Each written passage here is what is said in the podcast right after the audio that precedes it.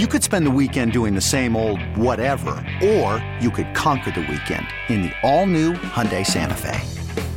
Visit HyundaiUSA.com for more details. Hyundai, there's joy in every journey. Presented by T-Mobile, the official wireless partner of Audacy Sports. With an awesome network and great savings, there's never been a better time to join T-Mobile. Visit your neighborhood store to make the switch today. Sports Radio 610 presents Payne and Pendergast. Payne and Pendergast with you into the 7 o'clock hour. Hope you had a great weekend. Uh, Super Bowl coming up this Sunday. You can hear it right here on Sports Radio 610. Oh, Yeah, I didn't know we were carrying it. we are. I guess we do every year. We're home we? for NFL football here in the uh, city of Houston. They carried the Pro Bowl yesterday over my Sunday show. They covered up my Sunday show here with the damn flag football game. Taking money out of your pocket. Not taking out- really. taking money out of little Sammy's college fund. Not really. Not really.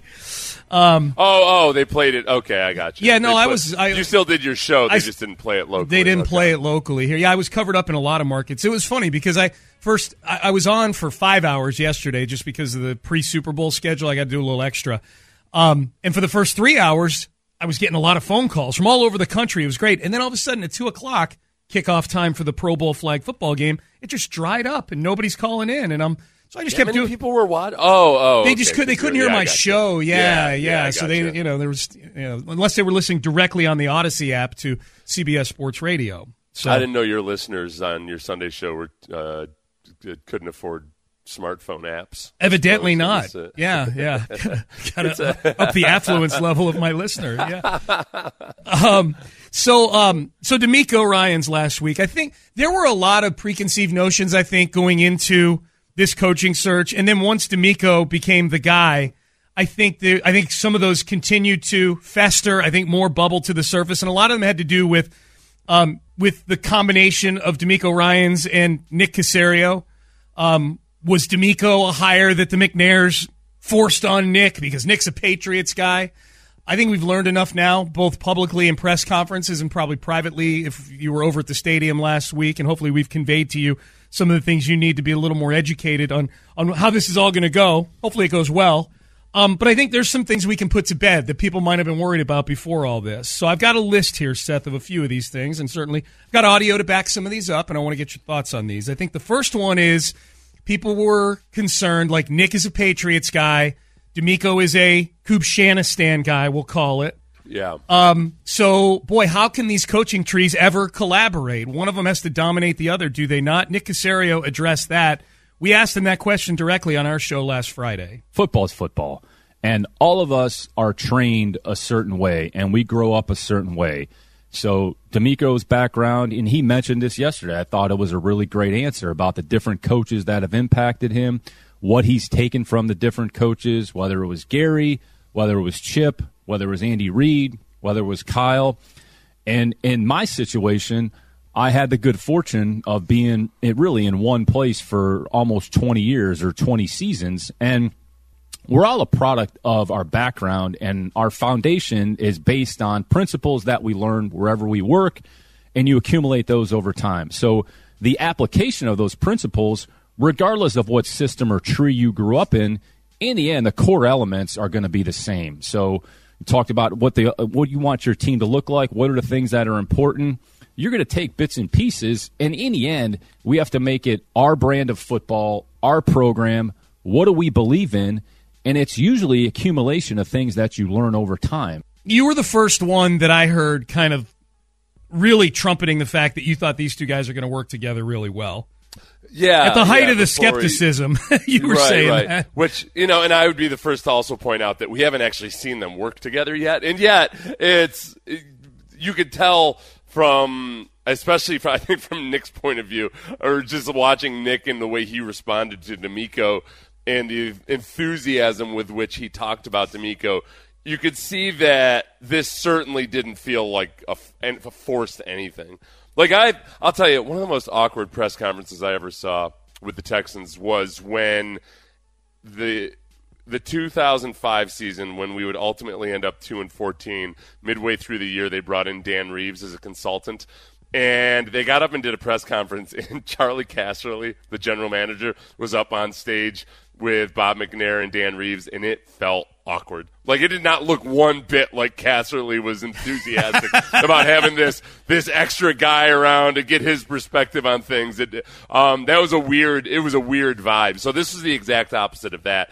And I think as far as what Nick was saying, substantively, that that that is true. Yeah, look, everybody's kind of a hodgepodge, and everybody you know comes and puts their own imprint on whatever they want to do, and especially in modern football, because you can because teams use so many receivers so much, and the passing game has exploded so much that nobody does exactly what you know Gary Kubiak was doing in 1997 with the Broncos or anything like that. And I think with both these guys, they're I, I think they both have an attitude that look look first and foremost we got to do what we're capable of doing with the guys we have. So sometimes you might ultimately have a feel for what you want your offense to look like, but you don't have the Jimmies and Joes to do it, so you got to change things up. And I think that both those guys, you know, coming from that part of it, look at it as, hey, we've got a bunch of different tools in our toolbox. Yeah. You know, so now we're combining our two toolboxes together, and let's figure out what we can come up with. The second one is sort of a, a, kind of a corollary of you know the the skepticism that the two coaching trees would be able to collaborate with each other. But I moved it up the list here just because I'm, I'm reading a text on the trailer wheel and frame text page. 6057. I don't know if y'all hit on this, but the New England tight ends coach was hired by some other team for what seems to be a lateral position. So that's nice. I don't want nothing to do with the Pats. I'm going to add to this, Seth. This is number two notion we can put to bed. This will not be the last Patriots person. Nick Haley is the name of the person that you're thinking yep. of. Um, and I forget who he took a job with, but it, he's not coming here. He's taking a tight ends. Co- he's taking a position coaching job with another organization. You should know this. If someone with the Patriots interviews for a job with the Texans, it's not Nick forcing them on DeMeco. And if they hire him, brace yourself. It could very well be because DeMeco Ryans actually likes the guy. right, right, yeah. And I think that's the. I I don't know.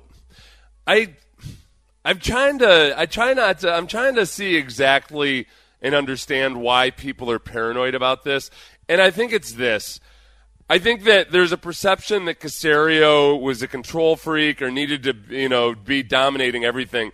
Really, because people don't realize that these last two years were a tank, you know, it, which they were. And I think that the, uh, I think that because the Texans spent money on free agents the, people thought that like oh they were actually trying to win a bunch of games. I think that the entire time they were they were spending money on free agents, but it was guys on one and two year contracts for journeyman veterans and it was so you could still hopefully have some semblance of a competitive team while still bringing the rookies along. So tanking isn't. I mean, t- an outright tank was you're going to try to lose as many games as possible, and that's just frankly, I don't think it's a smart thing to do in the NFL because guys get physically injured, young players don't develop, the culture is just a, an abomination if you do that. So this was a, a modified free fall or whatever it is. And yes, like the last couple of coaches were not hired probably with the thought that they were going to be the long term guys. That maybe the upside could be, maybe it will work out. Whether it was Lovie Smith, Josh McCown, or whoever, like maybe they thought, okay, if it works out, maybe that's cool. But it, it, this is guy what we need right now. Um, I think now that they've gone through that two year period of resetting, it's it looks like what it felt like on stage, which is okay. This is Caserio wanting to be a GM and and and part of that is like okay i have a coach who can coach. Yeah. And i don't i'm not going to have to worry about david culley screwing up the simple stuff that i you know that where, where caserio messed up when was expecting i think he expected culley to actually be halfway competent. And he wasn't so he had to step in and do some things that he probably would prefer to have not been doing. Perfect segue. Perfect segue because i think the third notion we can put to bed is the one where people say, well, Nick's got to be in control on game day. He's going to want to make decisions with the headsets up in the booth and whatnot. We asked him about that last week on Friday, and I thought Nick got as agitated as Nick will get in having to answer a question. He he tends to be pretty straight faced answering questions. I could tell just at the very beginning of this one, he was. I don't think he was agitated at us for asking the question. I think he's probably agitated that this is still a thing. But here he was what, what's your role going to be on game day, Nick? Do you need to have the headsets on? Honestly, I don't really care what my role is on game day. Like, I'm here to support, I'm here to help the team. I don't want to get in the way, all right? I think I can be a resource and help, and that's my job and responsibility. So, whatever that entails, I've had the good fortune of doing a lot of different things on game day. So offensively, I've done personnel for the defense at one point, you know, getting that to the defensive coordinator. I'm not calling plays. I'm not saying I'm going to do that. I'm really there to observe and listen and learn and watch so that after the game, when he and I are having a discussion, it can be constructive. It's not, you know, well, I didn't understand what was happening. So I love football. I love everything that goes into it. I have a, I'd say, a decent understanding of some of the schematics, and I just want to be able to help in any way possible. Um, the the part about people not liking Nick being on the headset, that was another one that was just always been curious to me, just because. It was something he had done in New England for 20 years, and I don't think at any point people thought he was trying to uh, subvert Bill Belichick or somehow topple him or something. That's the part I didn't get. Like if you go if you go from one job and you're doing this and you do it for 20 years, sometimes you he wasn't always on over the course of that two decades on the headset. And then when all of a sudden you do the same thing in a new place, I, I didn't I really honestly didn't understand exactly why that became some kind of ploy to exert control over people. Um, I don't like I don't like GMs who just sit around in a suit and and hobnob with fancy No, folks on game day. you should I be don't get it. working. I don't. Yeah, I don't. I don't understand it. I feel like you're a politician then more so than an actual football person. One of my YouTube subscribers, I I asked him. Uh, he he didn't he didn't think that Nick could stop being so arrogant, or he made a comment about Nick's arrogance. Um, so I asked him, like, okay, could you please explain that? Because I genuinely, I don't see that. I don't get that from Caserio, but I know I see it a lot. Um, so I was just asking him to be more specific about it. He said because he's just like his daddy Belichick, he acts like a know-it-all. He talks down to everyone just like Belichick. He answers questions like Belichick, talking double talk, saying everything without answering the questions. I think that's why people hate the Patriots so much. I do feel that he seemed much more relaxed at the press conference. Now, that's one reason that I enjoy your shows. It's apparent that uh, you guys are very intelligent, but you don't seem to try to talk down to your audience. Uh, and after that, I patted him on the head and said, "Good job, sport." and uh, that's a nice compliment. Right. So, um, I, I think that let's see. I'd ask you to try to look at Nick more objectively. I think a lot of fans see him the same way. Love your shows. I, I have tried to like try to figure out okay where does it come and I think maybe it is something about like Nick when he's I think when he's talking about a lot of that stuff I think he's kind of maybe he says it in, in a way where he's saying like look this is the way it actually is. Almost like um like a like an IT guy sometimes gets frustrated with you not understanding computers, and uh, maybe that maybe I would I'd like to see people who have had to live through scornful IT people. Uh, do they are they more likely to find Nick uh, arrogant in his tone or demeanor? yeah, yeah, I like that. Is that what it is? Is it a little bit of like, okay, instead of Nick saying like explaining it, it sounds more like he's saying like, look, this is the way it Maybe. works, and blah blah blah blah blah. Maybe. I mean, I, I don't find him to be condescending at all, but I, people Yeah. internalize it different ways. A lot of times, you know, people color the personalities of others based, like you just pointed out, on their experience with people may, who maybe have similar personalities. Well, I, don't think know. like Nick Nick's got a little bit more of like you know like an engineering type of personality Yes. as opposed to you know you've got your you know you've got your science teachers that are like fun, awesome storytelling science teachers and they make it interesting, and then you got the other ones that if you're not if you're not a science nerd, it's kind of tough because they're just so straightforward. Yeah. And I think I feel like a lot of people like are like, all right, listen, uh, look, I don't want I, I don't want my football to be like a nerd fest. Could you just talk to me, please? Um, number four on the list, notions we can, I think, put to bed after the the DeMeco press conference and the subsequent couple days last week. Um, a lot of people thought DeMeco he has issues with the McNairs. He sued them back in 2016. I mean, my God, or whenever it was because of the turf. Um, this was a great answer, I thought, from DeMeco on his interview with Clint Stoerner and Ron the Show Hughley last Thursday on his relationship with the McNairs. Yeah, it, it was uh, it was huge because I, I know the McNair, McNair family, and you know I'm thankful for the McNair family as I told them for the opportunity that they gave me, right, as a, a young 21 year old being drafted here to change the trajectory of my family. And I know who they are. I know the people that they are. I know what they represent. So I know this is a, a good organization led by great owners, right? And whatever it is, we got put into a bad light over the past few years. But it, it's not about what happened in the past. It's like, what are we going to do moving forward? But knowing who the people are and knowing how genuine they are in their hearts, it makes it even easier decision. And Emmanuel Acho heard that quote and then proceeded to jump off a bridge.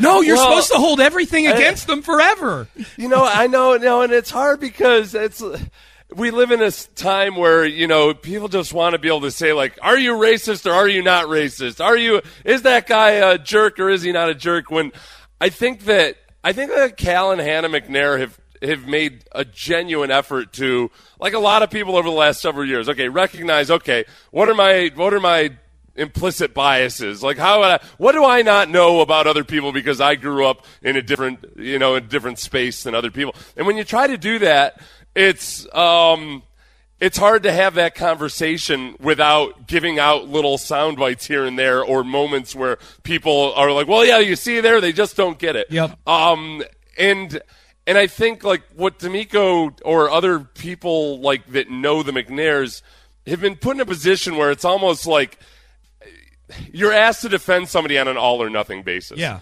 You know, like where Pick a side. like where I would say like, oh, can the McNairs improve in a lot of things with race relations? In the same way that all of us can, yes. Yeah. You know, like all of us. So you don't want to like complete like I would never completely exonerate myself from not having any kinds of biases or anything.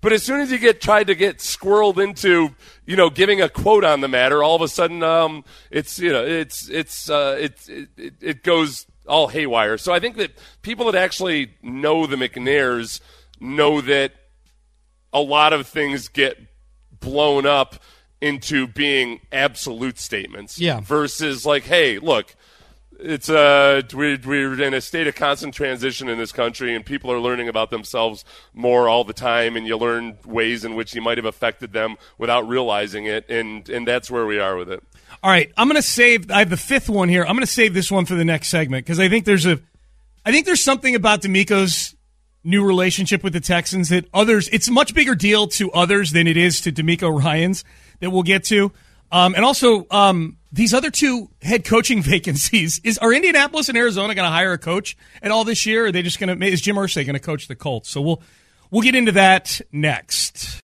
This episode is brought to you by Progressive Insurance. Whether you love true crime or comedy, celebrity interviews or news, you call the shots on what's in your podcast queue. And guess what?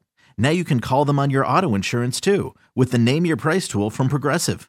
It works just the way it sounds. You tell Progressive how much you want to pay for car insurance, and they'll show you coverage options that fit your budget. Get your quote today at progressive.com to join the over 28 million drivers who trust Progressive. Progressive Casualty Insurance Company and Affiliates. Price and coverage match limited by state law. Okay, picture this. It's Friday afternoon when a thought hits you. I can waste another weekend doing the same old whatever, or I can conquer it. I can hop into my all new Hyundai Santa Fe and hit the road. Any road. The steeper, the better. Because my all new Santa Fe is available with HTRAC, all wheel drive, so I can hit the trail without a worry in the world. Heck, with three rows and best in class rear cargo space, I can pack the whole family in with all our gear. We've got available dual wireless charging for our phones, so we'll never lose touch with civilization, and we won't lose touch with the primordial power of Mother Earth. So, which is it? Waste the weekend or do something a little more epic? And conquer it in the all new Hyundai Santa Fe. Visit HyundaiUSA.com or call 562-314-4603 for more details. Hyundai, there's joy in every journey. T-Mobile has invested billions to light up America's largest 5G network from big cities to small towns, including right here in yours. And great coverage is just the beginning. Right now, families and small businesses can save up to 20% versus AT&T and Verizon when they switch. Visit your local T-Mobile store today.